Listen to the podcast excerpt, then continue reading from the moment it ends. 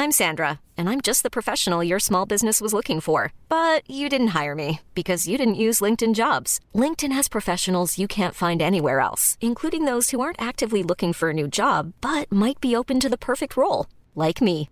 In a given month, over 70% of LinkedIn users don't visit other leading job sites. So if you're not looking on LinkedIn, you'll miss out on great candidates like Sandra. Start hiring professionals like a professional. Post your free job on linkedin.com/people today.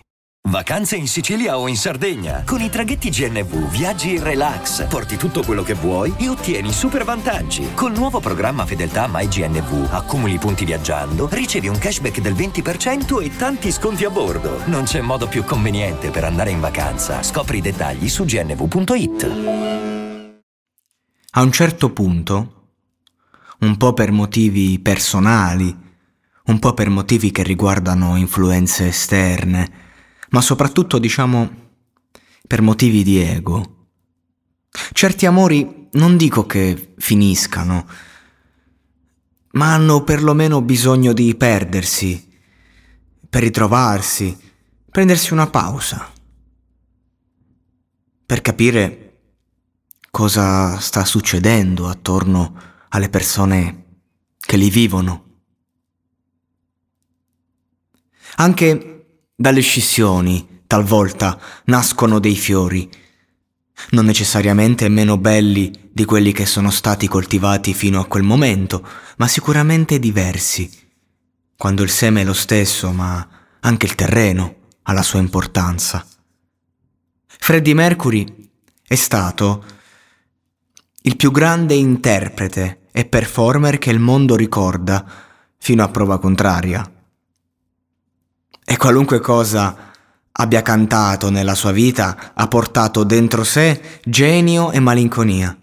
Del resto non è la malinconia quella qualità sublime che contraddistingue il rock dalla cultura pop, anche quando è energizzante?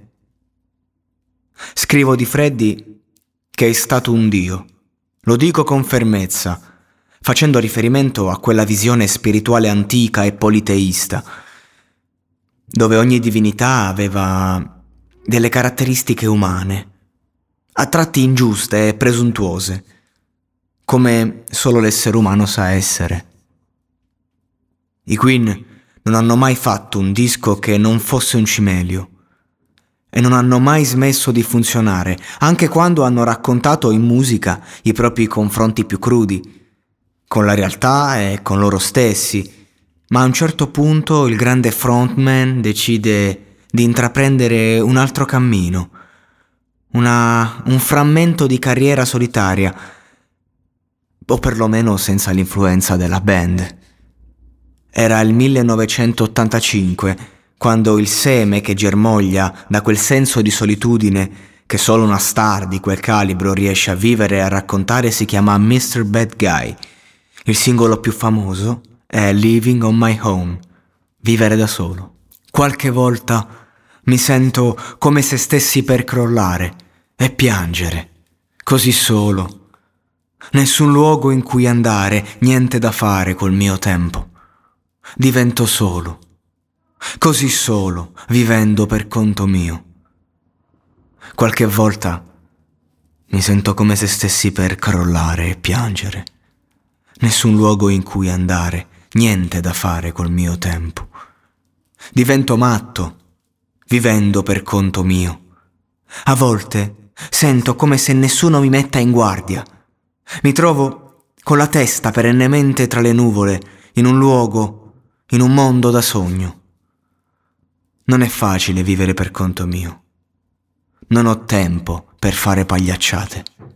Divento solo Solo, solo, solo, sì. Devono per forza venire tempi migliori. Sezioni a piacere. Avanti, tesoro.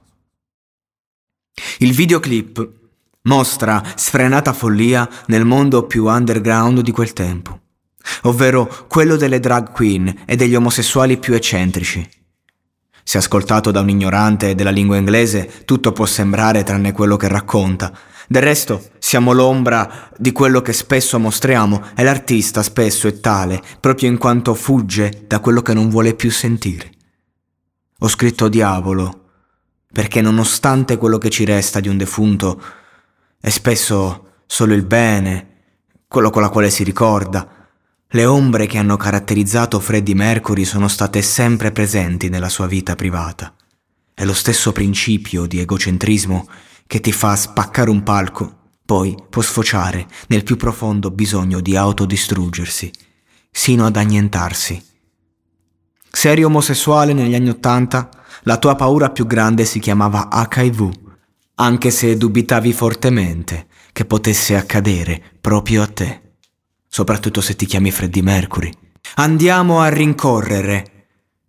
Arcobaleni in cielo. È il mio invito. Facciamo un giro sulla mia estasi. Sono mister ragazzo cattivo. Sì, sono per tutti mister ragazzo cattivo. Non vedi? Sono mister Mercury. Spalanca le tue ali e vola con me. Il tuo più grande papà non ha avuto un posto in cui andare cattiva comunicazione. Mi sento come il presidente degli Stati Uniti. Sono mister ragazzo cattivo. Hanno tutti paura di me. Posso rovinare la vita della gente. Mister ragazzo cattivo, hanno tutti paura di me. È il mio unico modo di essere. Questo è il mio destino. Mister ragazzo cattivo, sì, questo è il mio destino. Carlito Brigante, interpretato da Al Pacino nel film Carlitos Way di Brian De Palma, in una delle sue battute più celebri, dice che nella vita non puoi sempre andare a tavoletta o finirai per fondere. Così è stato per tutti, non solo per gli esponenti della malavita di Manhattan, ma anche per i personaggi più grandi della musica internazionale. Ma è proprio dalla sofferenza e dalla paura della fine, proprio questo sbattere col sole che ci ricorda che non siamo né dei né diavoli, siamo esseri umani. E se ci illudiamo di poter fare i conti col cielo, prima o poi li dobbiamo fare con la terra e l'impatto può essere devastante. Di quelle feste di lusso, con camerieri che servivano cocaina pregiata agli invitati, vino di altissima caratura, champagne, uomini, donne, travestiti per tutti i gusti per ogni sfrenato desiderio della mente, con lui al centro del mondo, con una corona in testa e l'inquietudine di un re addosso, resta solo il sangue. Quello che esce dalle narici quando hai tirato troppo. Quello che risale dai polmoni quando forse è già tardi. Quello infetto da quella linea viola che mostravano le pubblicità a progresso. Un po' lo sai, un po' fingi di non sapere, un po' hai paura, un po' ti stai cagando addosso. I giornalisti incalzavano, cercavano di fotografarlo ovunque, anche in bagno. Ci saranno medicine nelle buste della spesa. L'ultima fase della sua vita è stata un assalto. Ma lui era un uomo forte, molto forte, ma lo stava scoprendo in quel momento. Chi era? E più peggiorava, e più aveva voglia di lavorare. Nonostante le difficoltà, anche a stare in piedi. Era diventata la sua esigenza. Un ultimo disco e poi ancora musica registrata su una drum machine. Non gli sarebbe bastato il tempo di aspettare l'arrangiamento completo. Scrivimi più testi possibile, chiedeva a Brian May, e lui lo accontentava, consapevole che una voce del genere non avrebbe più interpretato le sue parole, soprattutto in quel momento, quando il talento e la narrazione della fine sono tutto quello che ti resta un'ultima registrazione. Una voce stanca su note dolenti. Non ce la faccio a finire stasera. La chiudiamo domani. L'ultima strofa la canta lo stesso May perché il giorno dopo non ci sarebbe stata più la possibilità. Non voglio dormire con te. Non ho neanche bisogno della passione.